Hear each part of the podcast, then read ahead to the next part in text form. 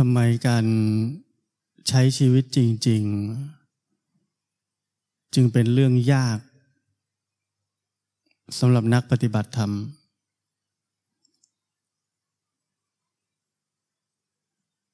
ทั้งที่จริงๆการที่คนเราจะมีชีวิตจริงๆได้นั้นเป็นเรื่องที่ง่ายที่สุดในชีวิต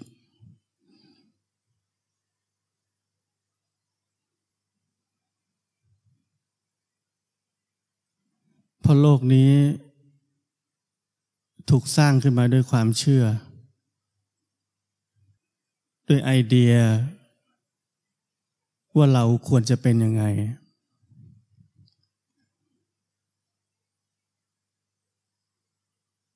ด้วยการ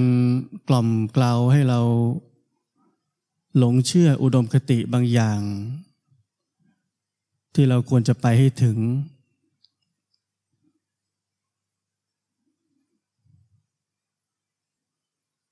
และมีผู้หวังดีมากมายที่จะตอบสนองความเชื่อเหล่านั้นอุดมคติเหล่านั้นว่าเขาจะช่วยให้เราไปถึงที่นั่นได้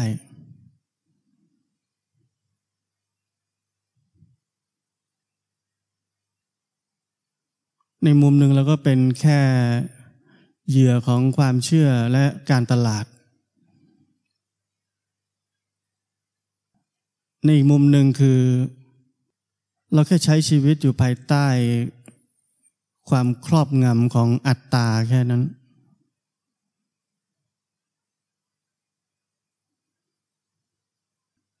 อัตตาสร้างความเชื่อความเชื่อสร้างอัตตาส่งกันไปส่งกันมาให้ทุกอย่างแข็งแกร่งขึ้นเรื่อยๆดูเหมือนจริงมากขึ้นเรื่อยๆ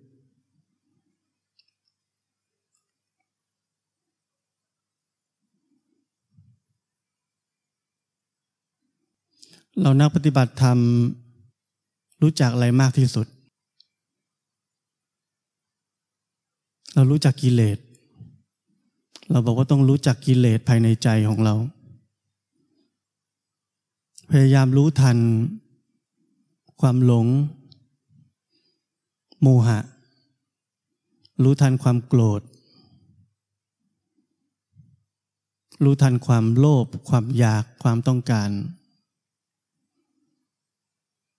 เราเหมือนจะแตกฉานมากเรื่องของกิเลสภายในจิตใจ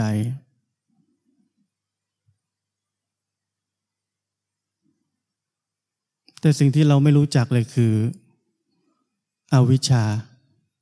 คืออัตตา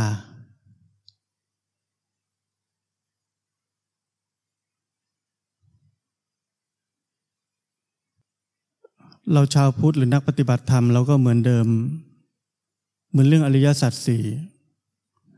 อริยสัจสี่เอาไว้ท้ายสุดเอาไว้แจ่มแจ้งตอนเป็นพระอรหันต์สัมมาทิฏฐิเอาไว้ท้ายสุดเพราะว่าเป็นพระอรหันต์ก่อนถึงจะมีสัมมาทิฏฐิ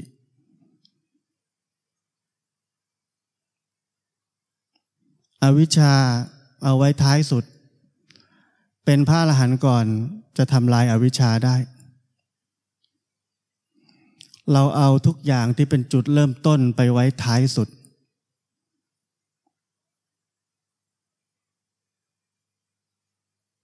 และอะไรอยู่เป็นจุดเริ่มต้นของเราเราใช้อัตตาไงในการปฏิบัติธรรมต้องปฏิบัติก่อนจะได้ไปถึงที่นั่นที่ที่เราคิดว่ามันคือที่ท้ายที่สุดไม่มีเราท้ายสุดเป็นเรื่องของพระอรหันต์ไม่ใช่เรื่องของเราตอนนี้เรื่องของเราตอนนี้เราต้องปฏิบัติธรรมเราต้องมีสติเราต้องนี่เราต้องนั่น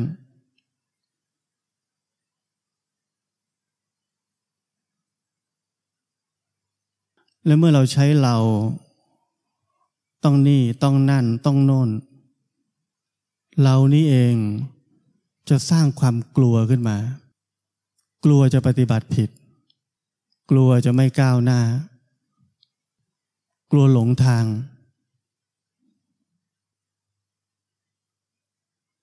และเมื่อเราใช้อัตตาในการปฏิบัติธรรมอัตตาเริ่มสร้างความกลัวในแบบที่ผมบอกเมื่อกี้นี้หลังจากความกลัวอัตตาจะหาที่พึ่ง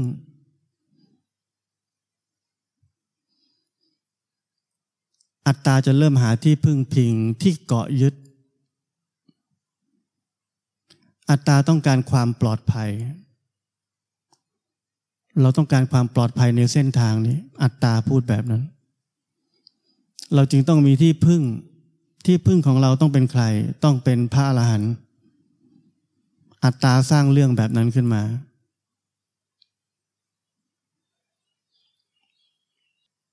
อัตตาสร้างเรื่องว่าเราคือผู้ที่ไม่รู้เราต้องพึ่งผู้ที่รู้อัตตาสร้างเรื่องว่าถ้าเราอยากจะเป็นพระอริยะตั้งแต่โสดาบันจนถึงพระอรหันต์ควรจะต้องเป็นยังไง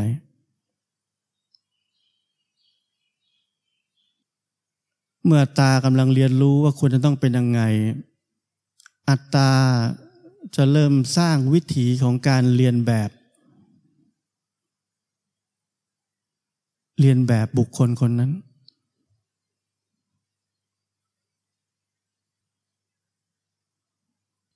อัตตาจะยิ่งเชื่ออย่างสนิทใจว่าอัตตานี้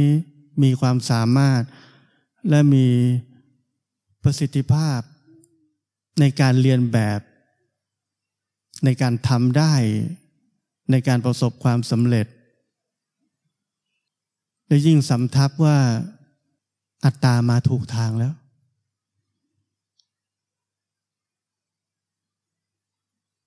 เพราะนั้นอัตตานั้นทำหน้าที่ได้แค่เรียนแบบ copy paste ทำให้เหมือนที่สุดและนั่นคือชีวิตที่ไม่มีความสร้างสรรค์อะไรเลยไม่มีอะไรใหม่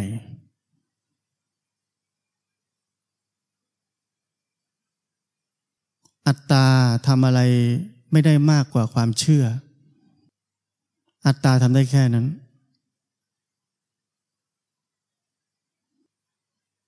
อัตตาถูกบีบบังคับด้วยความกลัวและเมื่อกลัวจึงต้องเชื่อ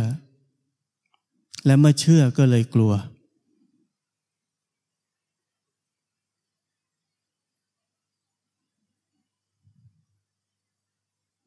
ที่ผมพูดมายืดยาวนี่คือชีวิตของเราทุกคนชีวิตที่เราใช้ภายใต้อัตตาชีวิตที่เราถูกอัตตานั้นครอบง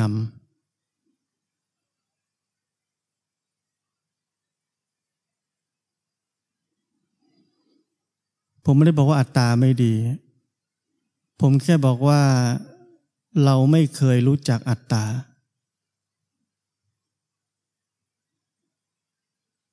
เราไม่เคยรู้จักว่ามันทำอะไรมันทำหน้าที่แบบไหนซึ่งมันมีมากกว่านี้อีกเยอะในชีวิตของเราแต่ละคนเพราะว่าตั้งแต่เกิดในชีวิตของเราจนมาถึงบัดนี้เข้ามาปฏิบัติธรรมเราก็คืออัตตาที่เราทำทุกอย่างนั่นแหละคืออัตตา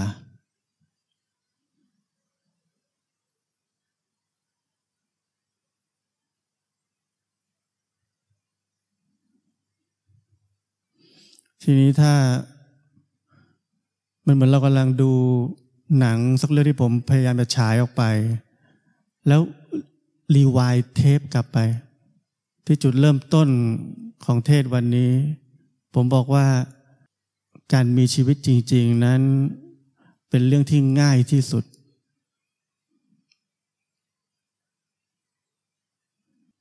ก่อนที่เรื่องราวของอัตตาจะเทคโอเวอร์ชีวิตนี้จนสร้างความยากลำบากมากมายในการดำเนินชีวิต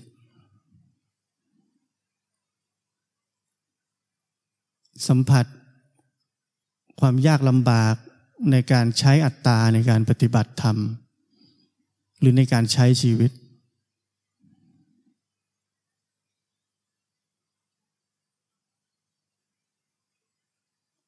กับการมีชีวิตจริงๆชีวิตที่พ้นไปจากความครอบงำของทุกไอเดียทุกความเชื่อ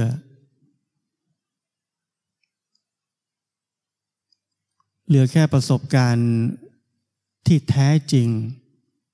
ในขณะนี้เท่านั้น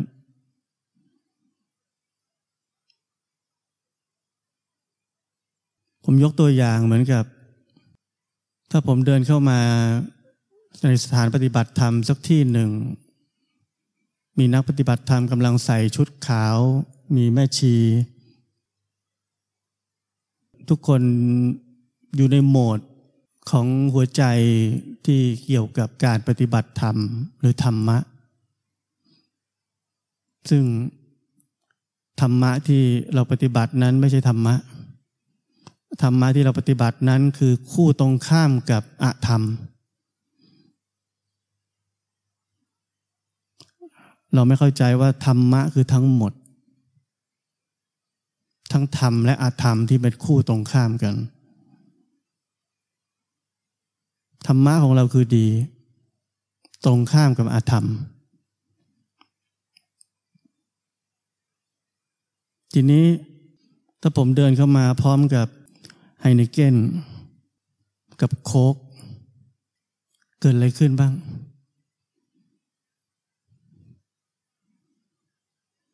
สมมุติผมไม่ใช่อาจารย์ผมเป็นแค่คนที่จะเข้ามาปฏิบัติธรรมที่นี่ด้วยผมเดินเข้ามาพร้อมกับสองอย่างนี้ทุกคนจะหันมาเป็นสายตาเดียวว่ามันทำแบบนี้ได้ยังไง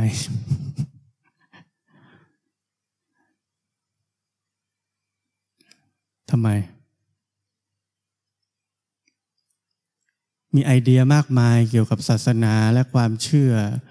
และสิ่งต่างๆที่เราเชื่อว่ามันผิด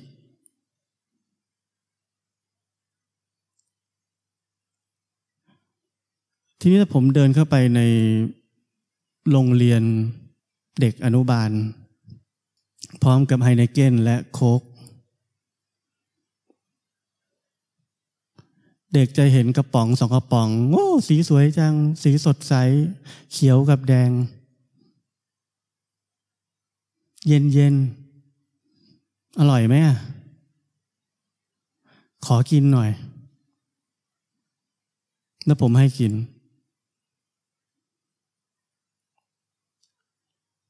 ผมเทออกมาอันหนึ่งสีเหลืองสวยซ่าอันหนึ่งสีดำก็สวยเหมือนกันแล้วก็ซ่าเด็กกินปุ๊บทันทีที่กิน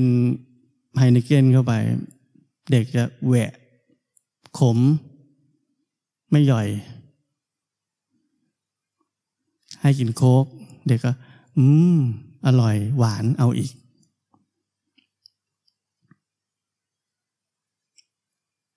เราเข้าใจไหมเราเข้าใจความครอบงำเกี่ยวกับความถูกผิดดีชั่วทั้งหลายที่เราถูกสั่งสมมาและมันนำชีวิตเราจนมาถึงวันนี้แล้วชีวิตเราไม่เคยมีประสบการณ์อย่างแท้จริงต่อสิ่งต่างๆที่กำลังเกิดขึ้นในขณะนี้เราถูกครอบงำด้วยความเชื่อ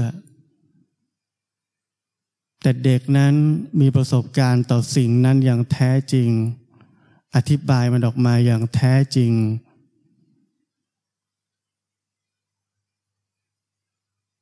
เพราะนั้นชีวิตเราจะเป็นเรื่องตลกที่ว่าเราอยากเห็นโลกนี้ตามความเป็นจริงแค่นี้เรายังทำไม่ได้เลย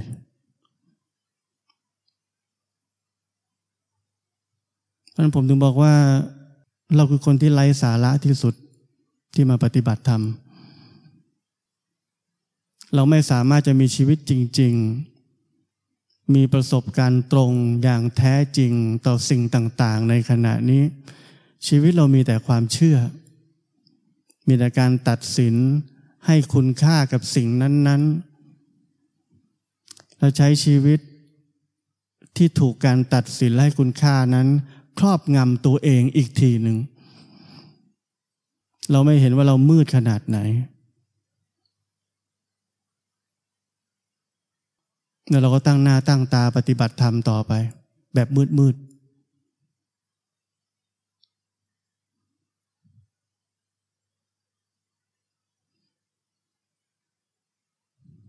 ๆเพราะนั้นแท้จริงเรานักปฏิบัติธรรมนั้นเราสนใจแต่ความหมายจากการตัดสินและให้คุณค่าสิ่งต่างๆที่กำลังเกิดขึ้น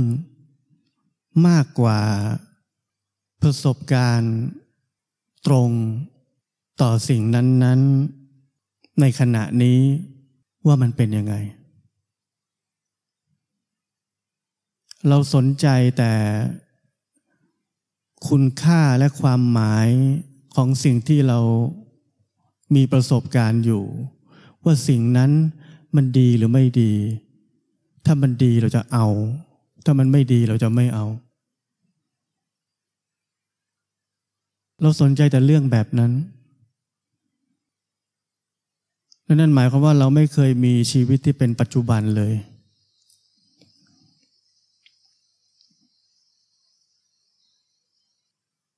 เราสนใจแต่เรื่องราวเนื้อหาของประสบการณ์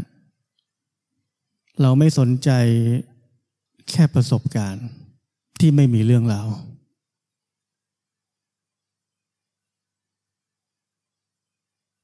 เพราะนั้นพระพุทธเจ้าท่านหนึ่งบอกว่าชีวิตหรือคำสอนของท่านนั้นเป็นแค่ประสบการณ์ไม่ใช่หลักการ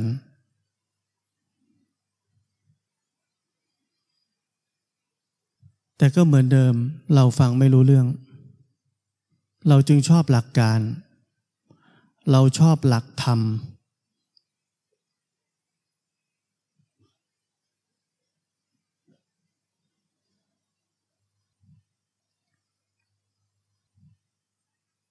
จริงๆเราไม่เข้าใจถึงวิถีของเจ้าชายสิทธัตถะก่อนที่ท่านจะตรัสรู้เราพลาดจุดเล็กๆจุดหนึ่งแต่เป็นจุดที่สำคัญที่สุด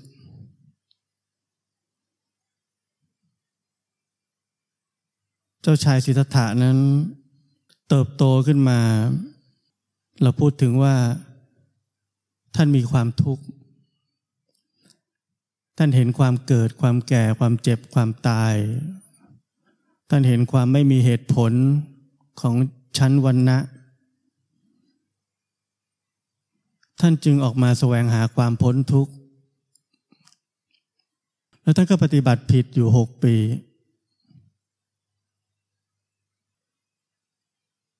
แล้วจนวันหนึ่งท่านก็เลิกทำสิ่งที่เรียกว่าอัตตกิลมัฏฐานุโยคเดินทางสายกลางแล้วท่านก็ตรัสรู้เป็นพระพุทธเจ้านี่คือเรื่องที่เรารู้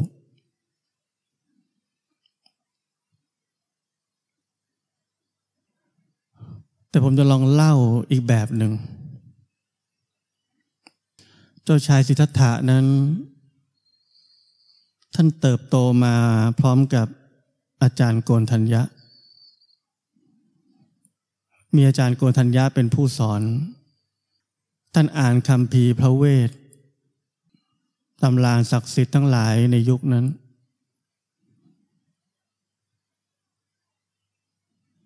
และท่านปฏิบัติตามคำสอนของอาจารย์โกณทัญญะและสิ่งต่างๆในคัมภีร์ที่บอกเอาไว้ท่านเป็นคนดีเข้าใจหลักธรรมทั้งหลายที่อาจารย์สอนและในคัมภีร์ได้บอกเอาไว้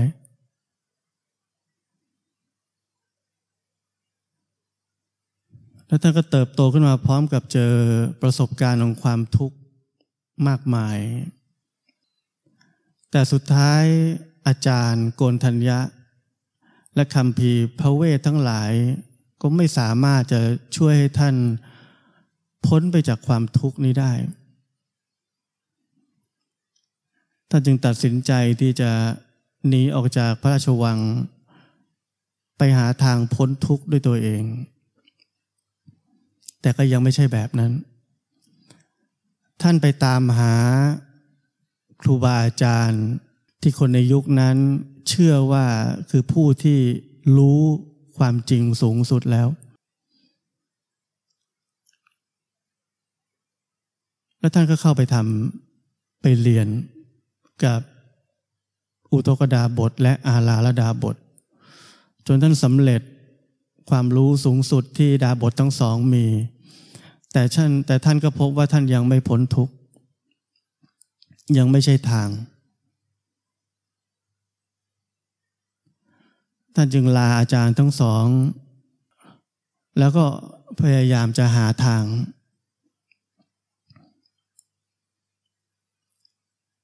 ในยุคนั้น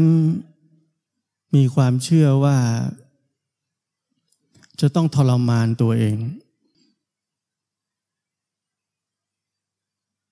ยุคนี้เราเรียกทรมานกิเลส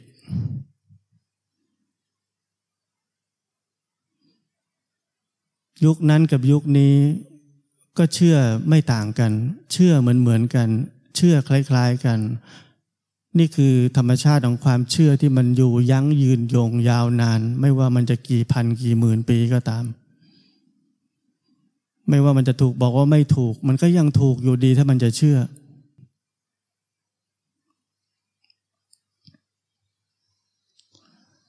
เจ้าชายสิทธัตถะท่านก็เชื่อเหมือนกันท่านก็เชื่อว่าบรรยากาศของการทรมานตัวเองการอดอาหารไม่ดื่มน้ำหรืออะไรอย่างเงี้ย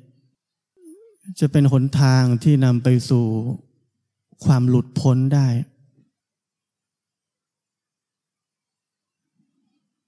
ความเชื่อนั้น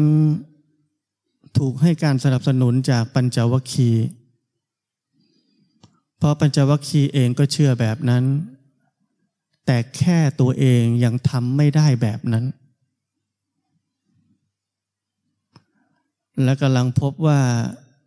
เจ้าชายสิทธัตถะนั้นกำลังกระทำการที่เรียกว่าทรมานตัวเองหรืออัตตกิลมัฏฐานุโยคได้สุดยอดยิ่งกว่า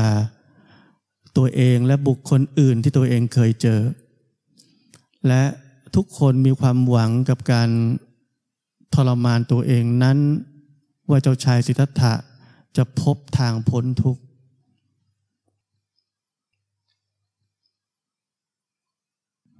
แล้ววันหนึ่งเจ้าชายสิทธัตถะเลิกเลิกทำแบบนั้นจุดนี้คือจุดที่สำคัญที่สุดจุดเล็กๆที่สำคัญที่สุด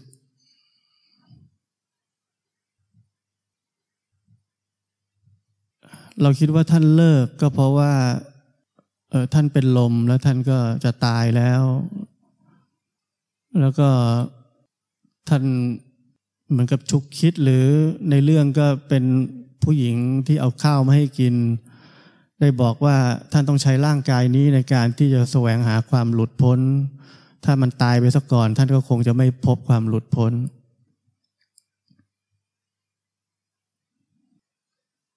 แต่สำหรับผมจุดเล็กๆอันนี้มีความสำคัญมากคือเจ้าชายสิทธัตถะนั้น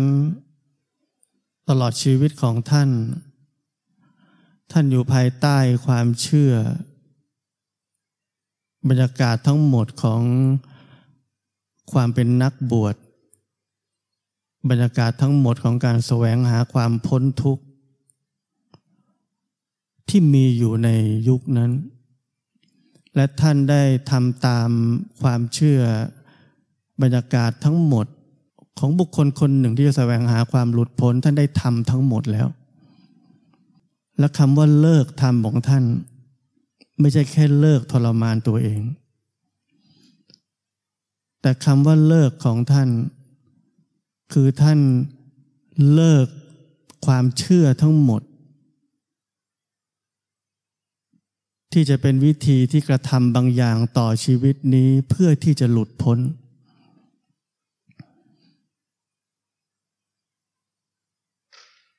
ท่านเลือกที่จะนั่งนั่งเฉยๆท่านไม่คิดจะทรมานอะไรอีกแล้วท่านแค่อยากรู้จักชีวิตนี้เฉยๆท่านแค่จะทำความรู้จักชีวิตนี้เฉยๆ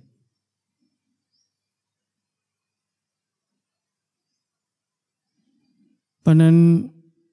การแค่ท่านจะทำความรู้จักชีวิตนี้เฉย จึงเป็นที่มาของคำว่ารู้ทุกข์ในอริยสัจสี่ไม่ใช่ทรมานทุกข์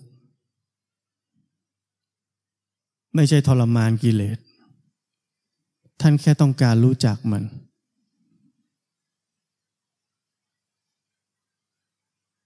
แล้วเราต้องเข้าใจว่าบรรยากาศทั้งหมดที่ท่านเคยอยู่นั้นไม่มีคำสอนที่บอกให้ท่านแค่รู้จักมันเพราะนั้นการที่ท่านจะแค่รู้จักมันได้อย่างแท้จริงนั่นหมายความว่าท่านเลิกที่จะอยู่ภายใต้ความเชื่อของคำสอนและบรรยากาศทั้งหลายที่มีอยู่ในยุคนั้นอย่างสิ้นเชิง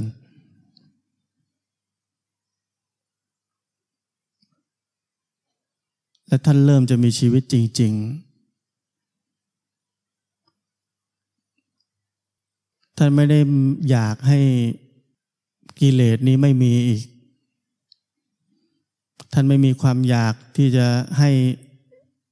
สิ่งนั้นสิ่งนี้ควรจะเป็นยังไงตามคัมภีร์ตามคำสอนท่านเหลือแค่ความต้องการที่จะรู้จักมันเฉยๆเพราะนั้นความสำคัญที่ผมบอกที่ผมเล่าวันนี้ก่อนหน้าอริยสัจสี่หัวใจนั้นหัวใจของการมีชีวิตจริงๆนั้นเรามีหรือยังเพราะถ้าเราเอาหลักอริยสัจสี่ไปทำนั่นก็คือความเชื่อเหมือนเดิม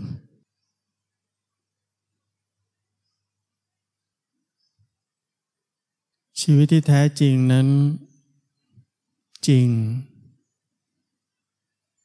แต่ไม่จริง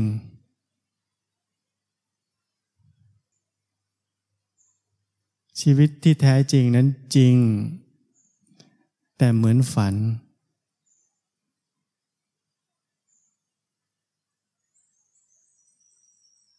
เราคิดถึงอดีตของเราที่เคยผ่านมาในชีวิตของเราจริงไหมทุกเหตุการณ์เกิดขึ้นจริงเหมือนฝันไหมมันผ่านไปแบบไม่มีอะไร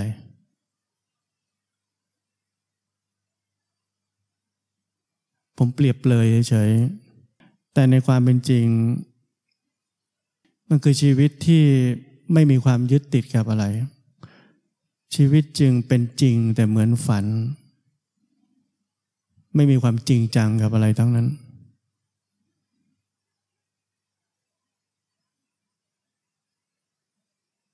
เป็นแค่ประสบการณ์ที่แล้วมันก็ผ่านไปไม่มีใครเก็บมันเอาไว้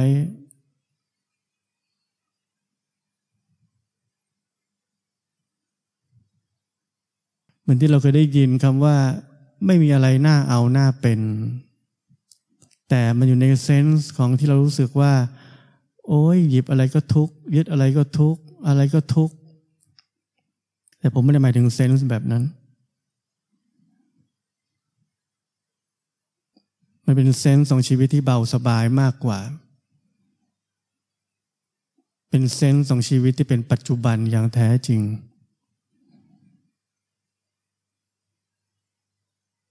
และนี่คือความงามของชีวิต